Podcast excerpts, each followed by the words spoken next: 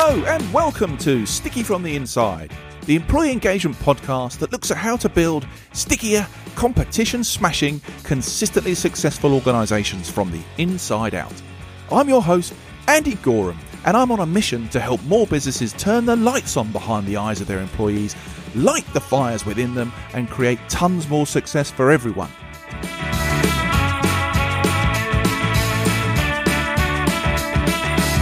This podcast is for all those who believe that's something worth going after and would like a little help and guidance in achieving that. Each episode, we dive into the topics that can help create what I call stickier businesses. The sort of businesses where people thrive and love to work, and where more customers stay with you and recommend you to others because they love what you do and why you do it. So, if you want to take the tricky out of being sticky, listen on. Okay, then. Leadership is a topic we constantly cover and refer to on this podcast. Effective leadership is a key ingredient of becoming a stickier business. Of course, it is. If our goal is to retain more of our top talent, keeping them fully engaged and continually pushing the business on to do even greater things, that is not going to be realized by unfit leadership. Oh, wow, Andy. What a cracking start to a podcast with an obvious statement like that, I hear you say. But just bear with me, guys. Bear with me. What makes for effective leadership today? And my, my use of the word today is entirely intentional. Is today's idea of what makes a great leader that different from the past? If it is that different, why is that? What's changed to make it that way? And why are the old ways no longer effective or appropriate? If I look back at some of the very best people I followed in my 30 odd year career, I think they were already doing a lot of the things that seem to have captured the leadership zeitgeist now. Were they just ahead of their time? Was I just lucky to work for them? Or were these things always important, just not common practice? It's so easy to say that we're living in unprecedented times right now, but it really does feel like we are. So today I wanted to speak with someone who who has a very clear idea about why that is and the effect that that has on our ability to lead people successfully today and importantly into the future and what what may need to change and adapt as a result of that. So I'm delighted to be joined by Rajeev Kapur. He's the president and CEO of 1105 Media, a business focused on helping other businesses grow. But he's also the author of the book Chase Greatness Enlightened Leadership for the Next Generation of Disruption, which combines two things I love leadership and disruption. So I'm looking forward to hearing Rajeev's take on all those questions in this introduction and more. Welcome to the show, Rajeev. Thank you so much, my friend. Great to be here. It's super to have you on here, my friend. I have I have listened and watched quite a few of your chats on this topic, so I'm I'm looking forward to having it in full bore, one on one with you today. So I'm I'm really excited by that. Before we get into this fabulous topic of leadership and disruption and changing times and all that malarkey, do me a favor, my friend, will you, for the listeners, just give us a bit of a better background history of of you, who you are, and and what you're focused on today. All right. Well, first of all, again, like I said, it's a true honor here to be with you, and and and I really hope that at the end of the thirty or forty minutes that we're here together, that the listener really gets some really good take home value. So that's really kind of the goal here today. So, you like my, you know, my background is I think a fairly typical background. You know, I mean, uh, brought up in Southern California, and that's where I'm calling in from right now, down in the Orange County area, and you know, I was in the 80s a very much a very, you know, with the start of the PC revolution a little bit, a little bit of a techno geek and nerd and and uh, just started to kind of dabble my way around that. I ended up working for an old computer company called Gateway back in the uh, early 90s. Remember, remember Gateway? That. Yeah, yeah, yeah. Yeah, yeah. And then from there went to Dell for about 12 years and did all kinds of great things at Dell and it was had met some amazing people and great mentors and led some amazing teams and as well, you know, that included running, you know, parts of parts of Dell China and, and South Asia and helping to launch Dell India and all those kinds of things. So that was kind of cool. And then from there, um, after being an expat for four plus years, uh, we, we decided uh, to uh, move back to Southern California, and I was president of an IoT, you know, Internet of Things e-commerce company for a while, and then and then CEO of an audio technology company that competed with Dolby. That was a lot of fun. and now today I'm uh, CEO of 1105 Media, and or as 1105 Media, some would say, and don't nobody asked me what 1105 stands for because it's a long, long, long story. and so, but anyways, it, it, doesn't matter. But you know, 1105 is cool. It's a great company, amazing people, you know, great, great support, and you know, we do a great job of helping you know connect buyers with sellers in the technology space. But outside of that, during COVID, as as you mentioned, I wrote the book and and uh, I've been dabbling in writing some movie screenplays for fun and oh, cool. That. And so, yeah, and so starting to get more and more into the AI space, uh, you know, as well with all this Chat GPT stuff out there, and so it's it's been it's it's been a fun ride, and I've been you know, very fortunate and lucky, and I'm I'm glad I'm here today. Oh, it's great to have you today. Uh, massive tech background, obviously, and and look, I can't. It would be remiss of me, Rajeev, not to bring up something that we had a quick chat about previously. In that you are my first real life American Wrexham fan, right? I mean, the, the Wrexham thing over here is it's it's been an amazing thing to watch, right? But you're the first person I spoke to overseas who's who's a genuine Wrexham fan. Tell me about that. Yeah, yeah, you know, so you know the show came, you know, was was is on TV here yeah. on, on Hulu, which I guess over there is uh, is on Disney Plus, but it's on Hulu here. And you know, I'm a big fan of Ryan Reynolds and Rob McElhenney. It's like you know, and you see them what they're doing. You're like, all right, let, let me watch it. And so you hear some things about it. And I started watching it, and it was just amazing, falling in love. and they the way they talked about the you know the town and the people, and how it used to be such a bustling area over there in Wales, and you know the race course. I think being the oldest football stadium, right, in the world yeah, and everything. So absolutely. So anyway, so you just you know they did such a great job of talking about the people and the team and the history. It's like you know how can you not? And you follow it along and you know, I am not going to give any spoilers here, but you know, but uh, you know, so. But anyways, it was it was amazing, and the way they introduced the Welsh uh, culture was a lot of fun. And so, how can you not fall in love with this like underdog story? And you know, and, and then it was funny, and it was and it was it was funny and emotional. And so, you know, it's funny thing here is that uh, a few weeks. So we're also Manchester United fans, and so it's funny. A few weeks, so maybe about a month ago, they were showing both Manchester. I think it was Manchester United versus Everton or somebody, and Wrexham was playing, and Wrexham had higher ratings in the U.S. than you know. So I thought that was pretty funny, and so it just it's it's great to see how with their big they're they're following, and I'm, I'm really excited because in July. Wrexham and Manchester United are going to play a friendly in San Diego, California, and so we're going to go down and check it out. And so I, will finally be able to, you know, get some Wrexham gear, and uh, you know, and, and, you know, so that's good. But you know, but over here, you know, people also in love with Ted Lasso. Wow, I love sure that show. Love yeah, that it's show. great, right? It's fantastic. You know, so people, so you know, you get, you know, anything more and more people get exposed, and it's it's interesting because you had the World Cup, Ted Lasso, and Wrexham kind of all happening. So hopefully that's uh, juicing up the, um, the the interest of of the sport here in the U.S. Yeah, let's hope so. And you know, Lasso for sure, but maybe there's some links with what Rob and Ryan are doing in terms of their leadership style and the way that they're sort of behaving in some of the stuff that we'll end up covering today. I, I, I don't know, but I just think it's a fascinating story. And to finally speak to someone overseas who's uh, riding the Wrexham train, I thought was uh, was fabulous and great and really interesting. Um, enough waffle from me. Let's get cracked on with the with the topic that we're going to talk about today. Let's let's begin simply. I mentioned in this intro that it feels like we're in some pretty crazy, unprecedented times right now. Do you think that's true? And if you do think that's true, Rajeev, why is it? What is this landscape that we're really facing into now?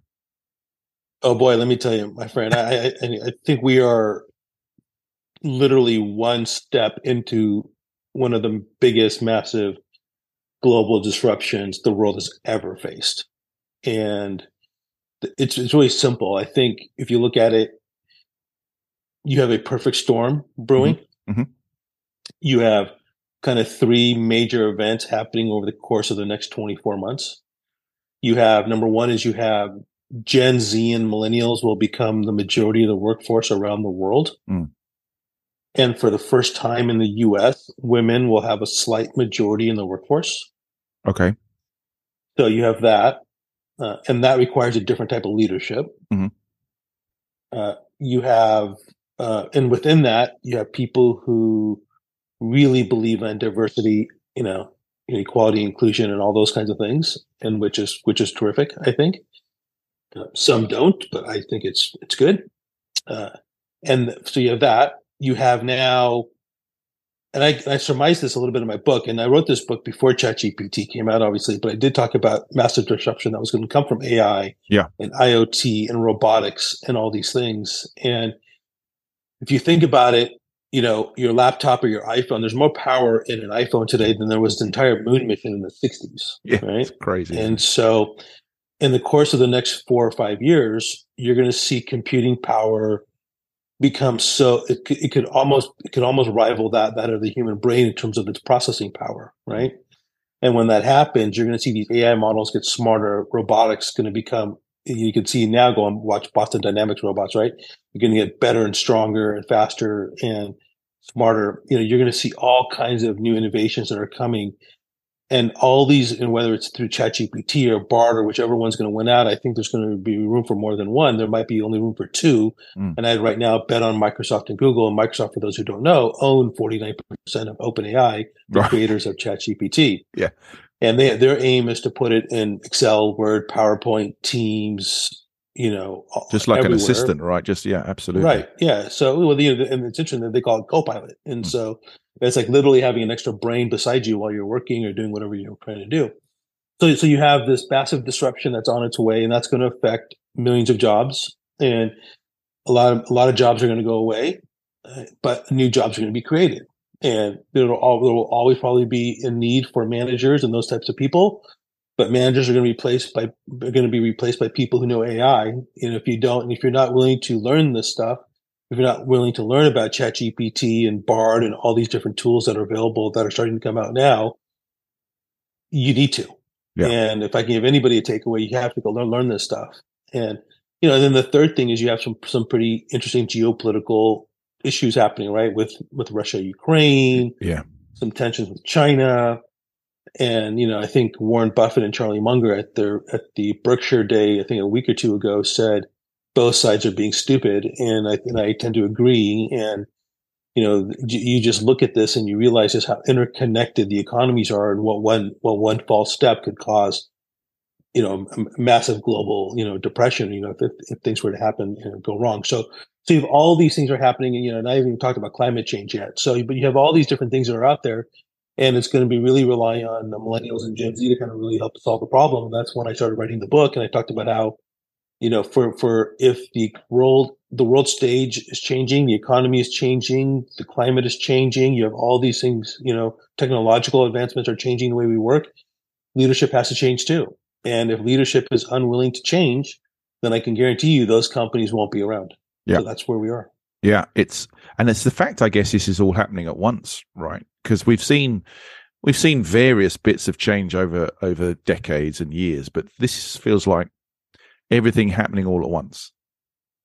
Yeah, I mean, you know, it is, uh, and that's what's strange. And um, we've we've been through industrial revolutions before. Yeah, and we're about we're on the early stages of the fourth industrial revolution. So you know, Industry 4.0 is on its mm-hmm. way. Mm-hmm you know, and it's going to be more than just the AI things that we that I've mentioned here. It's going to be more than IoT and robotics. It's going to be such amazing advancements in life sciences, you know, mm-hmm. longevity, curing diseases, you know, and so you know, there's going to be you know self-driving cars, whatever it might be, right? So there's going to be some amazing, cool things that are coming out over the next, you know, that that at least my grandkids will uh, will get to appreciate and see, you know, just just how we were in awe, you know, by things like the iPhone. Who knows what they're going to be in awe with, right? So, so yeah, so all the stuff is happening, and we're on the early stages of the fourth industrial revolution. And but I, I kind of look at this a little bit differently. I, I think what you're going to see here is for the first time, you're going to see kind of a melding of a of, of a fourth industrial revolution and a new age of enlightenment, right? and an age of enlightenment, right, is when you see massive change also in art and sciences yeah. and music mm-hmm. and all those things as well. And so, so that's what I think is going to happen. I think you're going to have both of those things kind of happening at once. So, well, that's a great link because your book, Chase Greatness, obviously talks about enlightened leadership. And we just talked about the renaissance that may be going on right now, right? To sort of boost this huge amount of learning and vision and all these sorts of things. So I'm really interested to hear your your definition, your kind of the causal piece behind enlightened leadership and how that may differ from popular I guess leadership mantras of the past, like servant leadership, all those sorts of things. What, what's what's the build? What's what's different? And and yet, really, what is different to this enlightened leadership versus other things we might be more familiar with? Yeah, so that's, that's a great question. So you know, servant leadership is probably the closest to enlightened leadership, right? Yeah. And servant leadership really kind of started in the '80s. You know, Jack Welch was kind of like the pioneer of servant leadership, the former CEO of GE. And servant leadership, you know, he got it from the church. You know, it's it came kind of came from the church, and so know, when you think about it, it's, it's a great leadership, you know, tool, right? You know, what's wrong with, you know, you know, hey, I I work for you know, as a CEO, I work for you. Like Andy, you know, I work for you. Yeah. What what can I do to make your job easier? What can I do to help you? Well, what, what can I do to help um, you achieve your goals? What can I do to help you know reduce your workload? What, what, what can i do to help take care of the help you take care of the customer right? What can i do? What mm-hmm. tool do you need? Mm-hmm. right? And then that's where you kind of get that leadership lesson you know give you know you talked about Wrexham a little bit and i think one of the things rob and ryan have done which i believe is number one rule of leadership which is you know give people the tools to do their job right? And then get out of their way get out of their know? way. Absolutely yeah. Right? And so and so i think so that's ultimately what servant leadership says right? Which is okay here you go now, Enlightened Leadership takes all of that and says, Andy, not only am I here to help you be successful in the business, how can I help you be successful outside the business? Mm. And for the first time, leadership is reaching outside the walls of the business, and it has to. Mm.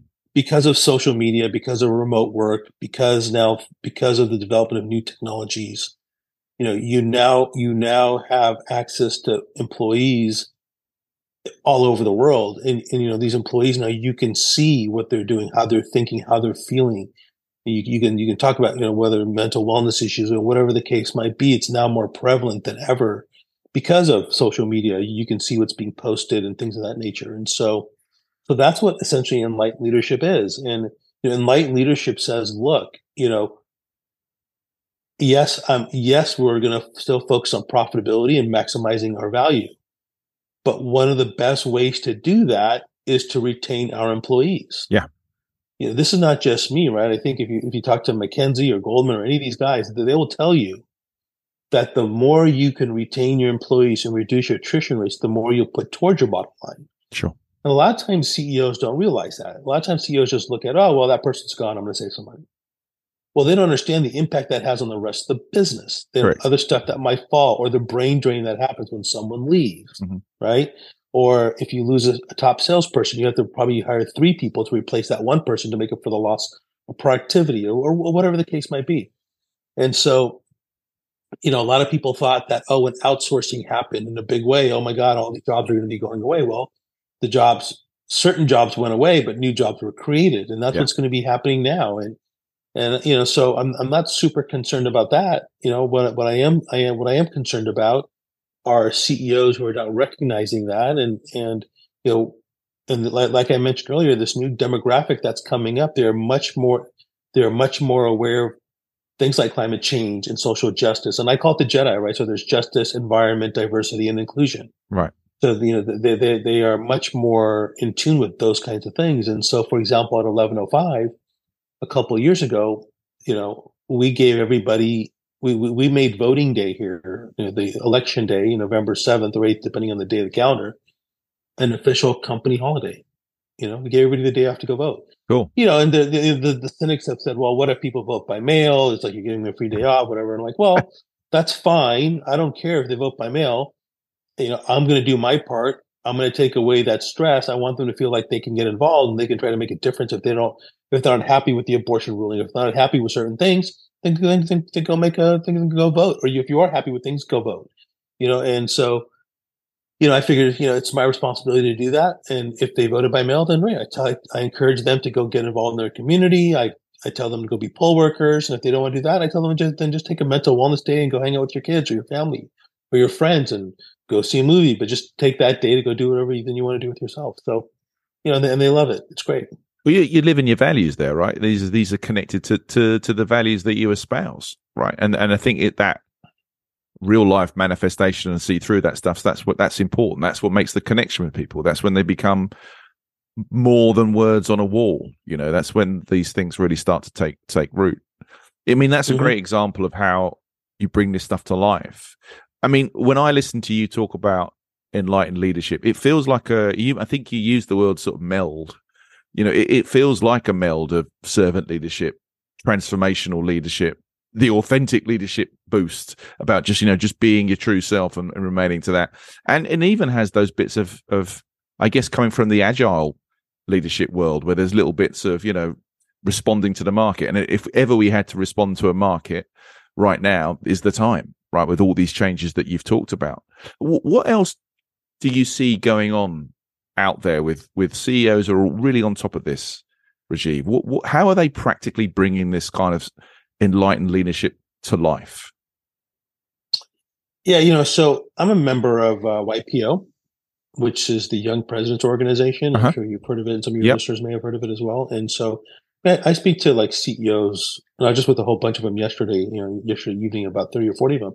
I was talking to a few of them, you know, and they, they all recognize that the world around them is changing. I think the biggest challenge is, is that the real, some of them are really trying to fight it. Mm. Right. Why do you think that? Why do you think that is? Why are they fighting? Um, you know, I'll give you an example. So, so the, the you know the, the return to office, mm. right? Great you know, example. Yeah. You know, so Elon Musk came out and said, I think, what did he say? Like, you you you have to find the quote, I guess, maybe in the edit, which is, he came along along something and said that working from home is the work of the devil or something like that. yeah. He said he said something crazy like that. It was it yesterday or day before, or whatever. I'm like, all right, whatever. You know, so you know, a lot of times I've now discovered Elon Musk is just going to say things to get eyeballs to Twitter because he because he spent 44 billion dollars on Twitter when the next closest bid was zero, and so you know, but I think what's happening is CEOs feel like they lose control when there's massive work from home, right? Uh, you know, are, are, the people doing their work? Are they doing side hustles? Am I what, am I, what am I paying for? Yeah. You know, what's the, you know, so that to me is is is an issue of not measuring the right things. That to me is the sign of a poor culture because you know if you have a great management team and you have the right structures in place, you know the beauty of working from home for employees is massive. You know, mm. look, I'm not in a very sexy space. It's not like you know, you know, I'm not. I mean, I'm a, I'm a, I'm a. We're, we're like an old twenty year old cobbled together private equity business, right? And so, you know, Andy, I'll tell you, I mean, we're just it's, it's not a sexy, you know, whatever, right? Uh, what's eleven oh five media, right? It's like okay, but we do a great job of what we do, right? And you know, and my employees know that they they know that my number one customer is them, and do I care if the job gets done at 10 a.m. or 10 p.m.? No, not really. I mean, mm. as long as the job gets done, mm-hmm. right? Mm. And what's happened, I think, is, and I think I know, is that the feedback I get from from my employees, like from the women on my team, is that you know what? I don't have to spend an hour and a half every morning getting up, putting on makeup, doing all these things, rushing the kids, rushing myself, feeling feeling lost, and just just you know, it's so stressed in the morning spending an hour in traffic driving, whatever the case might be. And so I'm giving back some of their life and some of their time, right? Mm-hmm. And they love that. And our mm-hmm. attrition rates are through the floor ever since we we you know have done this. And this is in the middle of the Great Resignation. And so, you know, our attrition rates right now are less than two percent. And so that's wow. that's that, great. That, that, that's, that's that's pretty amazing. And so. So I, all my hat, my hats off to my team and my, and, you know, for for all their hard work in that space. But you know, I just I just think you know, you know, as as we talk about how sometimes employees get worried about change, so do CEOs. You know, and change is not easy, and I think some of them are trying to fight it, and they should find ways to embrace it. Yeah, there might be certain tasks and, and duties that you got to have people face to face. Look, uh, my my finance team likes to likes to come into an office. Okay, go yep. to an office. Yeah, but they have the flexibility of working from home if they want to. I mean, I, I don't make them come into the office. Sure. And so you know, it's um, you know, I think I think I was with um, somebody over the weekend, uh, over this past weekend up in Silicon Valley, over at Nvidia, and Nvidia is like, yeah, do whatever you want to do, right? You know, Disney came out and said no, three to four days a week in the office, and so every every company is a bit different. And from a Disney standpoint, I could probably see why it's important, right? Because you get so many moving parts, and yeah, the theme park team has to talk to the movie guys, and movie guys have to talk to whatever, right? And so, I, mean, I can I can definitely see why some of that stuff matters to certain people, but I think the more flexible you are, the better you're going to be in this world. I think the flexibility is clearly um, something, and you talk about the generational shift, it, and maybe even the gender shift that you've got in the US. I mean, I think we are, I think we're probably closer to 53% female mix. So we we've almost got the opposite to what, to what you guys have, have, have got in terms of the, the, the, numbers. But I think some of the problems with the, the back to work thing is that it's a, been described as a bit of a hot mess over here because we've got so many different variants of it. And I think employers are just looking for some, some clarity. And I think where some businesses are struggling, they haven't got some of the fundamentals that you talked about solidly in place. So the collaboration that's expected when people come back together doesn't happen because not everybody's on the same sort of page. You know, you, some people are coming back into the office to do the admin they could be doing from home as opposed to doing the, the, the working collaboration stuff. So I think we're still certainly in the UK in a lot of cases still trying to find our way. I'm just interested in, in that in that statement that you made about some CEOs still kind of fighting against some of the, the flow of this of, of the changes that we're going to need to make. Yeah, I mean, look, it's it's inevitable, right? I mean, it's just you know, you you can't stop demographic change. You know, people get old, and you know, people retire, and boomers are retiring in droves, and Gen Xers are getting older now. I mean, I'm a Gen Xer. I'm 55, and you know, in the next, you know, 10 to 12 years, you know, people my age and and kind of that Gen X generation is going to start also starting to retire, and you know, millennials and Gen Z and Gen Alpha are going to be the majority of the workforce, and they, they've grown up and in the in a very connected world, and you know the the what what our parents used to say about us, we're now saying about this younger generation, right? You know, they said we were the most connected. Well, we're not. it's actually going to millennials were the most connected. They're not. You know, it's going to be every every demographic change gets more technologically advanced. Mm. And so, you know, you know, 30 years from now, I can only imagine what, you know, my my my sons are going to be saying to their to their kids about, boy, when I was your age, all I had was an iPhone 15. You know what I mean? You know, so you know what I mean. So it's going to be it'll be interesting to see what you know what happens, and you know, and I I for one just believe that this is a natural evolution of of you know of humanity and of, of the workforce and you know you you have to you know you, you know you have to um, embrace this change. Yeah. You just have to.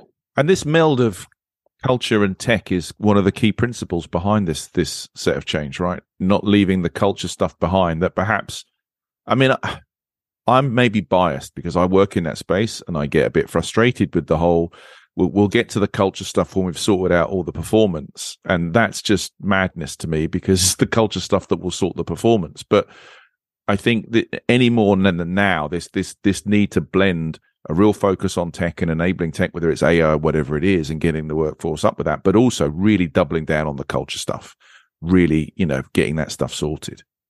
Yeah, no, I mean, look, you know, Deloitte came out a few years ago and they surveyed CEOs around the world. Mm-hmm. And the survey said, essentially, it asked them how important is culture to your organization. 90% of CEOs said very important. And then the follow up question was, how many of you are actually going to do anything about it, essentially? and only 10% said they were going to do anything about it. Yeah. Right? Some of those were lying. And, and I, I think the mistake CEOs make is I think when they hear the word culture in an organization, I think they hear expense and loss of control I, and some I, big stuff as well, right? Well, I, I, I think they hear about oh, I got to give bonuses, I got to do yeah. trips, I got to do birthday celebrations, I got to you know, uh, you know what, what, what, whatever it might be, right? And so I think they're expense. And I'm like, and I and I kind of scratch my head and I'm like, don't you understand that the, the bigger expense is going to be if your attrition rates are high, replacing those employees, bringing on new people, spending the money to train them up. I mean, it costs thousands of dollars 100%. to train a new employee. Yeah, right? yeah. And yeah. so that dwarfs, you know, five hundred dollar bonus or running recognition events and whatever the case might be. So here at eleven oh five, you know, we do we do monthly town halls in our different business unit divisions. We do quarterly recognition events where we talk about the top performers in, through each group. You know, and so we we try to over communicate when we can. And so, mm, are we perfect? No, but we try. We definitely try. Well, I think it's I think it's incredibly important. As is, I think, because I think that is where one of the major foundations of of any successful business comes between leadership and the employees is that trust factor, right?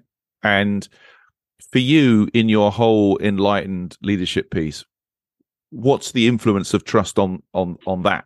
Is there is there really still strong link on that sort of stuff? Are you are you are you as a stronger believer in that in that trust factor as I am? And how how would you talk about that? Yeah, it's interesting. You know, so when you read the book and you talk about enlightened leadership, there are five pillars of enlightened leadership. Right. The first one is gratitude. Practicing gratitude every day. Now, the reason why that's you know this is interesting. You know, Satya Nadella, the the now not new CEO of Microsoft, the guy that took over Steve Ballmer, mm-hmm, mm-hmm. when he got the job, one of the bases he got the job was a, a major push and focus on gratitude. Okay. And he he talks about it quite a bit and he he turned Microsoft around by focusing on gratitude, and he's turned Microsoft now into from being like the evil company to opening up to partnering people, and now Google is kind of the evil company, right? and, so, and, and so it's interesting how Microsoft made that change, and so gratitude is, is the first pillar, having resilience, right? I think COVID mm-hmm. and the shutdowns and you know and how do you how can you, you become mentally resilient physically resilient how, how you become resilient in your organization is number two mm. right mm-hmm. how you measure what matters you know the whole fall down seven get up eight type thing right and the third the third one is empathy now you know it's interesting empathy is so important because you know when when you have you know situations out there where so when we grew up like one of the one of the pillars of servant leadership is if you want to go talk to your boss, you have to have three solutions to go talk to your boss, right? Or don't, or don't waste their time. Enlightened leadership says, look, yes, that would be nice, but you're the CEO for a reason, or you're leading your team for a reason. Maybe your employee is stuck. Maybe your employee just needs to talk. Maybe your employee just needs to bounce some ideas off of. Maybe your employee is really is is really grappling with a problem but they're afraid to come and talk to you because they don't have three solutions. Maybe they only mm. have one or two solutions. Mm. And and trying to break that down to say, look, come and speak to me, no matter what the case might be, and I'll listen. And let's see what we can do to help you together. Mm. Right. Yeah. The fourth is accountability. Right. You still have to be accountable. You still got to do what you said you're going to do. Right. Now, that's still important. And the fifth is transparency. And some some people say, well, why is it trust? And I said, and when you're running an organization, what you have to do is first be transparent with where you want to go, what you want to do before you can build that trust. So, like for example, during COVID, right, we had to do layoffs, pay cuts, and all those different types of things in the business. But I knew in order for them to trust me with the, with where we needed to go, I first needed to be very transparent with them in the organization to tell them what was happening, what we were doing, and why we were doing it. So to me, whereas trust is so important in that organization, transparency needs to come first before trust. I get and that. So that yeah. and so so those are those five pillars: gratitude, mm-hmm. resilience, empathy, accountability, and transparency. And if you take the first letter from those five words, it spells great. Hence the title of the book, Chase Greatness. Love that. I, I, do. I do love a mnemonic. I can't get away from the fact I do love one of those because my brain isn't clever enough to remember everything individually. I think that transparency thing is interesting though, because uh, the link to clarity of vision and then seeing through on that promise I mean, that to me is the sort of meld again to overuse that word between transparency. This is where we're going. This is how tough it's going to be. This is what I'm going to need. But by the way, this is what we're doing. And then you go and deliver those things. That's when trust really starts to come come through. I, I mean, that's right. in, incredibly strong. I want to just touch on something you mentioned earlier, and and it gets talked about a lot today about I, some people call it whole person growth or seeing the whole person at work. And you talked about, you know, outside the walls, Uh, looking after you, your your people. I think this gets quite confused at times and maybe a bit overplayed or misunderstood. When you're talking about enlightened leadership, kind of going beyond the realm of work and supporting personal development outside of work, how far does that go for you? What what are the are there boundaries to that, or is it just whatever's needed is is what you give? Because I think this is where people kind of get a bit misconstrued with it all. Yeah, so it's interesting, you know. So we've actually been practicing this now for the last couple years, right? Okay, for obvious reasons. Yeah. And I'll be honest with you, I think I can count on the, um, on one hand the number of times employees have reached out for some help outside the walls of the business. Mm-hmm. It's I think it it they know it's there. They know it's possible. Um, but it's also it's it's it takes two to party. It takes two to tango, so to speak, right? Mm-hmm, mm-hmm. And so there was some concern initially that that's what would happen, that people are going to start reaching out for all kinds of things. But I think what you see here at the end of the day is that just human nature is that people want to try to solve their issues themselves and deal with whatever they're dealing with themselves and try to compartmentalize things, right? And and so, but they do know that there's somewhat of a safety net here to help catch them in case they need some help, in case they feel like they need some more support outside the walls of the business. And, you know, it's up to them to use it. You know, it's just like any sort of benefit a company has to offer. If you look at benefit plans companies have, you know, a lot of benefits don't get used. So to me, it's like, it's, it's, it's a great umbrella to say, Hey guys, it's here. It's, happy to help you and whatever you need and you know just let us know you know it's you know so it's not like and we're, we're not you know i or the management team we're not like calling people at nine o'clock at night saying hey what'd you have for dinner? Right? No. It's it's all about hey if, if you need some help if you need anything you know well, let us know.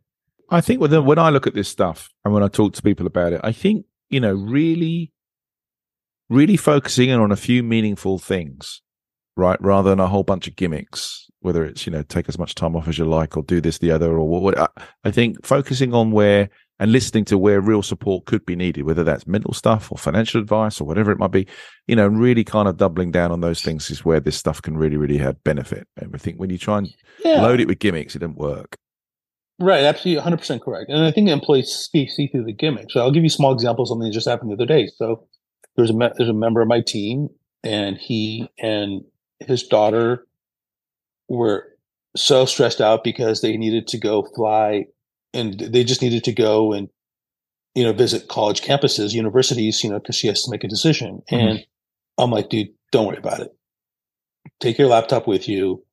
You can work from wherever you are. Yeah, it's fine. You know, if you're working from these places, feel free to expense your meals and your hotel and all that stuff because you're going to be working, and and that's fine. And I, you know, that that one small act reduces stress load by by by a factor of ten. and allowed him to spend meaningful time with his daughter to go out there and find the right college university uh, college university that she wanted to go to, right? And that that matters. I think you know if this was three years ago or four years ago, it would be like, okay, well, so submit your PTO and you know, go and enjoy, you know, go go have a good trip, and we'll talk to you when you get back, right?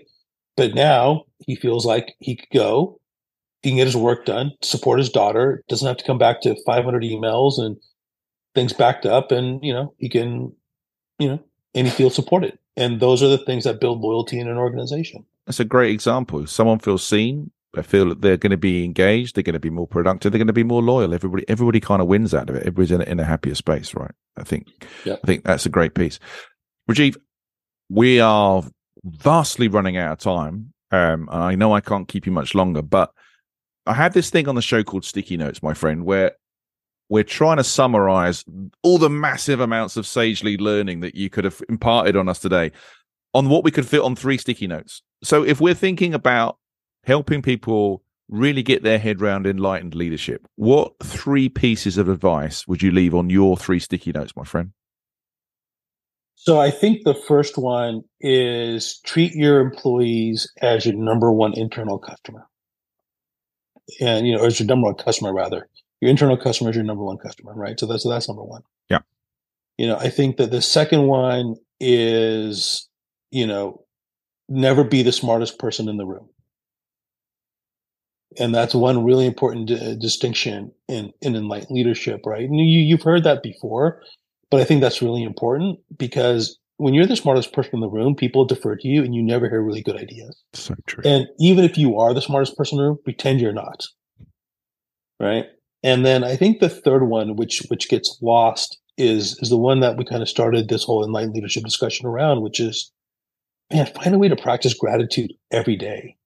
Like today's Friday, and my team every Friday, my my leadership team sends me little snippets that we then put into a little little newsletter that goes out called Twiggin this week in good news. And we end the week always on gratitude and some good news. There might be other challenges and problems, but I want them to be feel like they're mentally fresh going to the weekend so they can spend time with their family and friends, whatever the case might be. And I tell them that whatever problem they're dealing with at two o'clock in the afternoon on Friday is not going to get solved over the weekend. So go go home and you know, or or not go home. You're already probably at home, but you know what I mean, right? I and then uh, just it, it'll still be there at eight o'clock in the morning or nine o'clock in the morning on Monday. So no no need to stress on it. So so we talk about these things, and I think those are three three really important things that I think uh, people are um, need to embrace. And if I could add a fourth one, which is which is embrace this change that that's coming. You know, start to learn some of these tools. Start to learn what's happening in the world with all this AI stuff, and don't be afraid of it. Learn it. I love that. We will definitely add a fourth sticky note to your pile on the Instagram channel, my friend. I appreciate that, Macely. And actually, a genuinely massive gratitude for you coming on the podcast today. I've loved listening to what you've got to say. I think this is exactly where we're headed and what we needed. Uh, so thank you ever so much for coming on, Rajeev. Great stuff. Oh, it's my it's my absolute pleasure. It's an honor to be here, and thank you all for listening. Okay, everyone. That was Rajeev Kapur. And if you'd like to find out a little bit more about him or any of the things that we've talked about today, please check out the show notes. So, that concludes today's episode. I hope you've enjoyed it, found it interesting, and heard something maybe that will help you become a stickier, more successful business from the inside going forwards. If you have, please like, comment, and subscribe. It really helps. I'm Andy Goram, and you've been listening to the Sticky from the Inside podcast. Until next time, thanks for listening.